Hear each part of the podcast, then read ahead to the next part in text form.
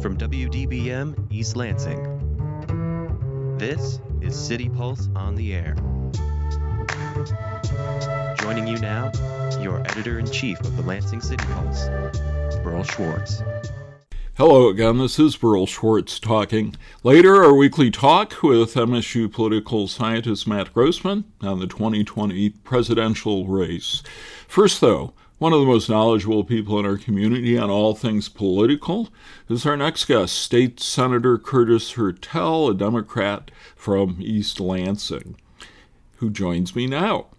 Senator, uh, before I pick your brain on some politics, I had the pleasure of being uh, at uh, St. Uh, Clair Shores recently and saw signs for Hertel.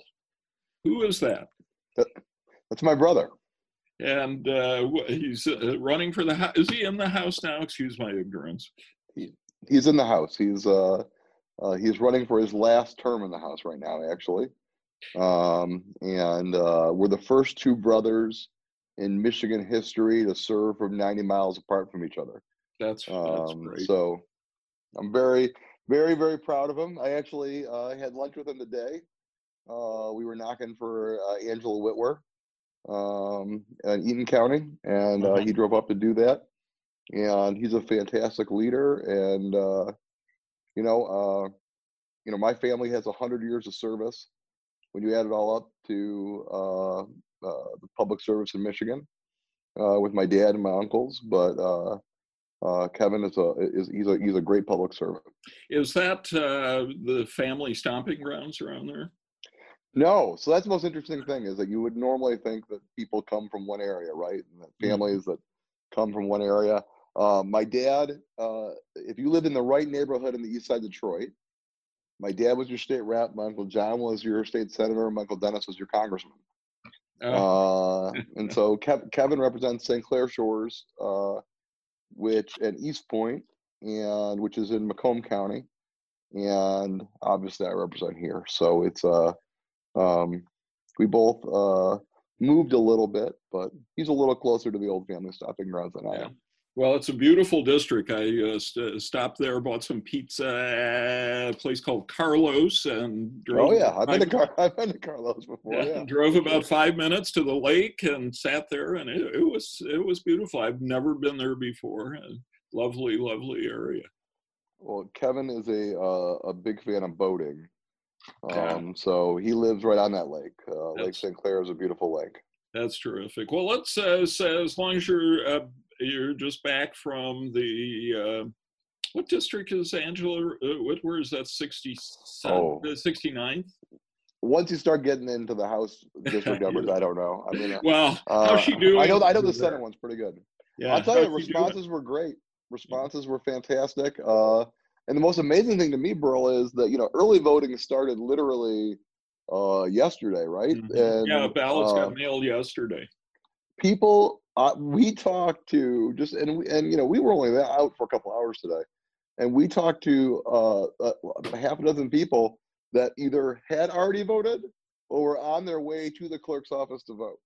Um, it was pretty amazing how um, excited people were uh, it's a different feel than a lot of the election time I've ever that I've been part of. Uh, that that's uh, great because that leads right into who I think the most important issue we're facing right now is do you do you fear uh, Donald Trump if he comes close uh, could steal this election through the courts? Uh, listen, I I am concerned on every level about Donald Trump. Um, I think Donald Trump being reelected again would change um, the face of our nation. I've always said that that the Constitution um, and our our uh, the Bill of Rights and all those things are strong enough to withhold uh, almost anybody being president because there are a number of checks and balances. This man has fundamentally, I think, destroyed much of that. And on top of that, is leading America to be more divided, uh, and in it, to a dangerous rightward turn. So uh, I'm worried about the election. I hope it's not close. I am certainly worried about the courts afterwards. But that means that all of us need to commit ourselves to working harder to make sure that it's not we don't we don't want to win by one or two points. We want to win by a landslide uh, everywhere across this country, so that that that can't happen. Um, and I but but yes, you know we've listen every politician, and I'm I'm saying this as one, is somewhat of a narcissist. Okay, anybody that would put themselves in the ballot to say I am the best person to represent people has some of that in them. This is a poison, a, a poisonous narcissist who, uh, you know, has has uh, can't even say that he would accept uh, a peaceful transition of power, which has kept this country together uh, for its entire history. It, it is incredibly disturbing um, what the president has said, and we should all be concerned about it, regardless of whether you're Republican or Democrat. The foundation of this, if if if they tried to use the courts uh, in that way, this country is already teetering on the edge. I've never seen more polarization, more hatred of the other side, and I mean that on both sides. To be honest with you, um, there's there's a deep um, we we have allowed ourselves to become uh, to see everyone who disagrees with us as evil, and um, I don't believe that many of the people I serve with on the other side of the aisle are evil. They're just wrong. They're fundamentally wrong in their worldview, but they're not evil. And uh, but I I very much am concerned at that point that that of either way the election goes if it's close that that could lead to uh, extreme amounts of violence. Um, I want to talk to you specifically about uh, Michigan, but first I, I want to get your thoughts then at the highest level. Mitch McConnell uh, you know, he's being denounced as a hypocrite, uh, but uh, yeah, uh, politics is hardball, uh, and they've got the majority in the Senate. What have they done wrong? I mean, he's obviously a hypocrite. I'm not surprised he's a hypocrite. I mean, like, you know, I'm not, I'm not, I'm not shocked. I mean, like, right. um, but, uh, but, but is it really more a case that we just foolishly thought they'd keep their word that they wouldn't do this, uh, and it's just, but they've got the votes, they've got the right in the Constitution. Yeah, I mean, I don't think they had the right to block any votes on Merrick Garland. That's a different process. But I mean, this is what this is what I would say is that um, uh, yes, and maybe I understand what you're saying, and maybe it's far it's time for Democrats to stop being so darn nice when we take power. Then, because I think that one of the problems with Democrats is, uh, and we saw it here in Michigan last time Democrats took care took control of the House. Uh, we elected a former Republican leader and basically didn't do any of the things that we said we were going to do for the progressive causes we believe in, and therefore we lost a bunch of trust with people and they wouldn't support us again. It's time for Democrats to start acting like Democrats, but it's also start time to stop being uh, so damn nice. At the end of the day, um, it's one of the things I appreciate about this governor in Michigan is that she is strongly using the office of which she was elected to and the powers that are there for what is best for the people mm-hmm. um, and, and what we believe is best for the people. And that's what Democrats should be doing, period. So I'm not shocked at Mitch McConnell's hypocrisy. Um, I think I already knew that Mitch McConnell was a hypocrite. I never believed any of them when they said that they weren't going to take this vote up. Um, if it happened, you know, in the future, I didn't believe Lindsey Graham was, you know, I mean, Lindsey Graham, uh, you know, he has no backbone whatsoever. I mean, I think we all knew that. I mean, his best friend is John McCain. Like his best friend in the world is John McCain, and you have a president who literally uh, says awful, awful things about him, and and he'll support the president no matter what because he has no backbone at all. I mean, uh, we're not looking. Uh, you'd, you'd, you'd hope for a little bit of courage, bro, uh, but uh, we're not going to see any of that. Um, so uh, it's time for Democrats to, uh, to, to, when we take power, to do what we think is best for people as well. And I want to underline that when, uh, but in Michigan, I was just up in the UP and I spent about oh, a two hour drive uh, between Marquette and Escanaba and Manistee counting signs, counted 36 for Trump and 16 for Biden and one for any functioning adult. I count I count that as a Biden sign, but go yeah, ahead. okay. Uh, so let's say so let's say 36 to 18. So it's a two Sure. one advantage. Uh, you know politics in Michigan way better than I do. Is that is that an improvement? Uh, is that enough uh, to? Uh, obviously, Trump's going to win the UP, but is that enough to swing the state the 10 or 11,000 votes in the other direction? Yeah, listen, I, I I would like to point out that lawn signs don't vote. Um, and if you were driving through Marquette City, I bet you'd find a lot more Biden signs. That being said, um, We did, yes, definitely, we did Yeah. in uh, Marquette City. uh, knocking doors in Marquette City is a lot like knocking doors in East Lansing. It's it's you know so. Um, but what I would say is, And that is the uh, population center, so that is Yeah. important. but but I will say that that um, certainly we've seen sh- uh, an interesting shift um, in um, you know uh, the demographics of who votes for who in Michigan. You know, it, it, while I while I agree with you that that uh, you look at the UP and it's uh, trending in the opposite direction of where we'd like.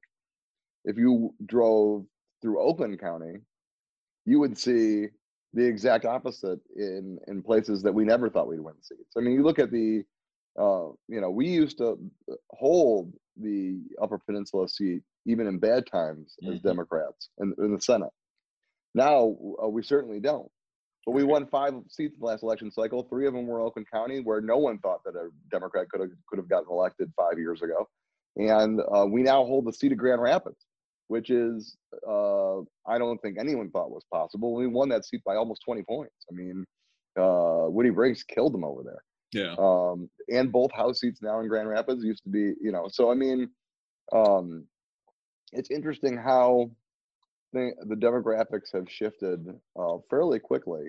Um, I, I think that Trump probably exacerbated what was already happening in terms of those demographics. I look at like Northern Oakland County a lot like uh, Okemos. Uh, Okemos used to have a Republican, you know, Meridian Township had a Republican supervisor and uh, would generally vote uh, a- majority Republican board. And over the last 20 years, now you couldn't get a, a Republican elected in, in Meridian Township uh, if, you know, no matter who they were and uh, so that that that it, it you really have seen a, a major shift in terms of uh, suburban voters versus rural voters, and that that is uh, that's something the Democrats need to work on. I mean, I'm not going to give up on the UP. Uh, it's my favorite place in the state to knock doors. It's beautiful. Yeah, it is. uh, I loved it it's- there. it, it's really one of my favorite places. Uh, I'm not going to go up on it, but uh, but I think that uh, we have a lot of work to do up there. Well, and uh, but if you keep Trump down to say sixty-seven percent of the vote, it's a it's a lot of votes that will go uh, to Biden. Absolutely, yeah. No, yeah. I think, I, and I think Biden is more of a he he fits better as an Upper Peninsula Democrat. You know, I mean, mhm. he's from you know Pennsylvania. He's a you know, a working class guy. Yeah, he's a um, uh, uh, you know, and and I will say, and uh, if you look at the the numbers, the UP has always had a more difficult time with female candidates, and that's just uh you know they right now uh, Sara Cambensy um is the first was the first female female rep in a while that was elected from the UP. I remember when Bart Stupak's wife ran for a seat up there, we thought for sure she was going to win the House and lost that election. Um, there, there have not been a whole lot of female candidates who have won in the UP, to be honest with you. So, I mean, that the, the, the, when you're looking at those numbers from four years ago, you have to at least remember that as well. And I don't know One why last question because we're, we're running out of time, but I, I I'm in the throes of deciding endorsements. So I've got a race where yeah, we got a Democrat and a Republican, and the first thing I asked both of them was, "Are you supporting Trump?" And uh, and neither of them would answer. They both they're in a purple area. They're over in Eaton County, and uh, you know. So, but uh, do you think it's conscionable for anybody claiming he's a Democrat to uh, say uh, that's none of your business? Uh, I wish I knew who it was because I'm going to answer the question without knowing, and Right. uh, so I want everybody to remember that when I'm saying. that. uh, because I because I because I might know the person very well. Uh, but I don't think that any reasonable human uh, shouldn't shouldn't be able to say that they don't support this president. Yeah. And I certainly don't believe any Democrat shouldn't be. Okay. And um, you know, I mean, I think that uh, I understand that um, elections can be tough. Uh, there are some things that should be core value issues, and if if Donald Trump at this point hasn't violated one of your core values, then I question your your standing in the party. And really, in all honesty, I, I'm not sure you're a reasonable human. You may see that paraphrased in an editorial soon. Curtis Hertel. Uh, who is that? Wait, wait, Berl. Who is it? Uh, it is uh, it is Sheriff Tom Reich. Oh well, I feel bad. I wouldn't okay, vote for Rick Sorry. I will. I will say this. Uh, uh, uh, everything I just said. Uh, I would never vote for Rick Jones. Okay. Because um, Rick Jones. Listen, Tom Reich. You could you all I can tell you is that the, the only person that Rick Jones loves is Rick Jones. So I mean, like, okay. well, he pretends to love everyone in the media. Curtis Hertel, oh, thank yeah. you. Most dangerous place in Lansing is between him and the media. I'm sorry. Exactly. Thank you so much. You're listening to City Pulse here on 89 FM The Impact. I'm Berl Schwartz. Now it's time to hear the highlights of the 2020 presidential race over the last week with our regular weekly guest, political scientist Matt Grossmann from Michigan State University. So, Matt, uh, obviously, the big news in the last week uh, was the uh, death of uh, Supreme Court Justice Ginsburg and the political implications of it. Uh, what are your thoughts? Well, it was amazing that uh, uh, Ginsburg died on Friday, and by Tuesday, Republicans had essentially lined up the votes uh, for uh, securing the confirmation of a new justice that hasn't even been named yet. Yeah. So it was a very quick uh, process uh, where McConnell got his troops in line. He got two defections. Uh, but it, it, does seem like that's likely to be the the only two, absent any um, big news on the nominee once they're announced. What do you think the implications are uh, for the race, uh, particularly if they do indeed uh, move ahead to confirm before the election? Uh, popular, uh, uh, the only poll I've seen is saying 59% of those polls say that we should wait and let the, the next president elect decide. It it will be an unpopular move, but of course uh, popular among conservatives and Republicans. Um, there's not much uh, evidence that it'll have a big uh, impact on the the presidential race. Um, the people who care most about it are partisans and ideologues, uh, and those are people who we already know will vote, and we pretty much know which direction they're they're going to vote.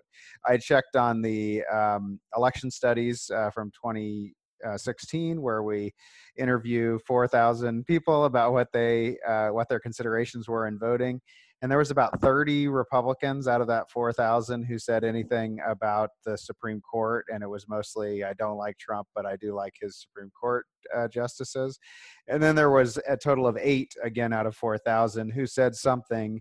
Uh, to the effect of that they didn't like the Republicans rushing through uh, on a or not uh, appointing uh, Obama's uh, justice. So it it's not gonna break the the make or break the the race. Um, the place where it is likely to have a potential impact is in Maine. Um, there, the the Senate contest uh, where. Susan Collins has said that she isn't going to vote for the nominee, um, but um, it sort of reinforces the the dynamic up there, which is that uh, a mostly Democratic state is not too satisfied uh, with having a Republican senator um, that even even one who doesn't go along with the program. How did we get to a point where we are confirming Supreme Court justices by a simple minor, uh, majority? It used well, to be 60 votes, right? It did, um, and and most Supreme Court justices uh, used to be confirmed by very large margins. Uh, Ginsburg uh, was, I think, well over ninety. Yeah. yeah. and so um, you know it wasn't that long ago, uh, but it very quickly escalated. Uh, the Democrats in 2013 uh, did what we call the nuclear option on the filibuster, which means that they ruled that you don't need 60 votes to confirm lower court nominees And then the Republicans uh, obviously uh, failed to even hold hearings uh, for Merrick Garland under uh, Obama when they controlled the Senate. And then uh, the very next uh, time that a Supreme Court justice came up in the um, when they moved forward with the Gorsuch nomination, they implemented their own nuclear option to extend that to the Supreme Court justices. So since the last two nominations, they haven't needed 60 votes and they haven't gotten them. Uh, of course, the Democrats are screaming hypocrisy.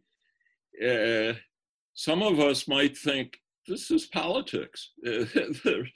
whoever controls the Senate uh, gets to do exactly this. What, what's your view? Well, I do, first of all, think that there's a little bit of a mismemory about uh, the Garland nomination. Um, at that point, you needed 60 votes to confirm, and there really was not much prospect that an Obama nomination was going to be confirmed. So people say McConnell personally blocked it. He did personally block the hearings and get his uh, troops behind on that. Um, but there really wasn't much prospect for 14 Republican votes for an Obama nominee or for four votes for eliminating the filibuster at that point. So it is hypocritical in terms of what the Republicans said at the time. They said that uh, they shouldn't be confirmed in election year, and of course, Democrats said the opposite. And uh, both and the parties have switched sides on on that issue with the latest nominee, Democrats saying that Republicans have established a precedent. But the real precedent that was established, as you say, is that uh, under an opposition party Senate, it's going to be extremely hard for a president to get any nominee through. Uh, and I think uh, that might be true even if it isn't an election year. We're talking to Matt Grossmann, a political scientist from Michigan State University.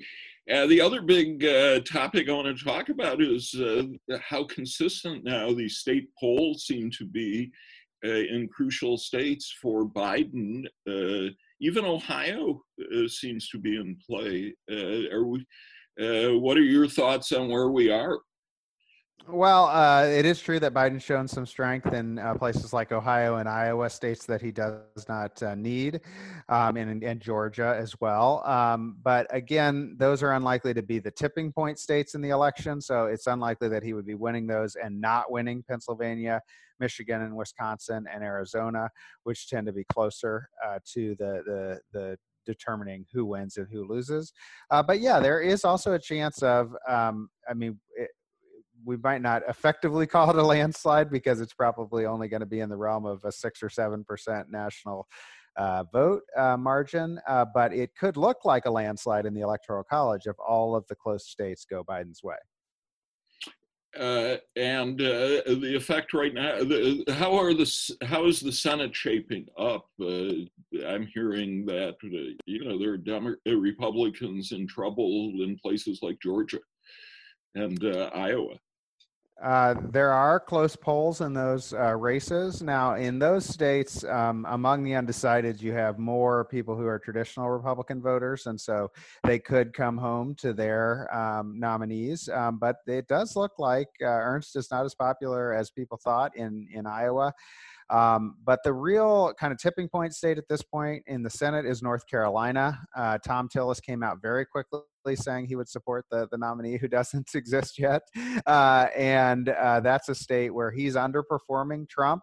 Uh, and a state where Biden is uh, either ahead or tied at the moment. So that's the the state that is likeliest to determine control of the Senate. Anything big that we missed? Uh, well, the uh, interesting thing was that the the the candidates had kind of moved back to to talking about uh, the economy and COVID, which were kind of their initial uh, ideas about their strengths. Um, but then events have a way of intervening, so it'll be interesting to see if uh, the events with Breonna Taylor will uh, shift us back uh, to the same uh, discussion about uh, racial protest and whether the nomination uh, means that we shift to issues like abortion and the Affordable Care Act also be central to the campaign.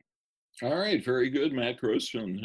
as we get close to only a month away, we will talk it, to you and next, debate next Tuesday. So we'll, that's right. Uh, we'll have much to talk about. Have a good weekend. Thank you. This is City Pulse on WDBM FM 88.9. I'm Berl Schwartz, and it's time to go. I want to thank Skylar Ashley for producing the show. Thanks for tuning in, and I hope you'll be back next week, same time, 10 a.m., same station, WDBM for City Pulse. I'm Berl Schwartz.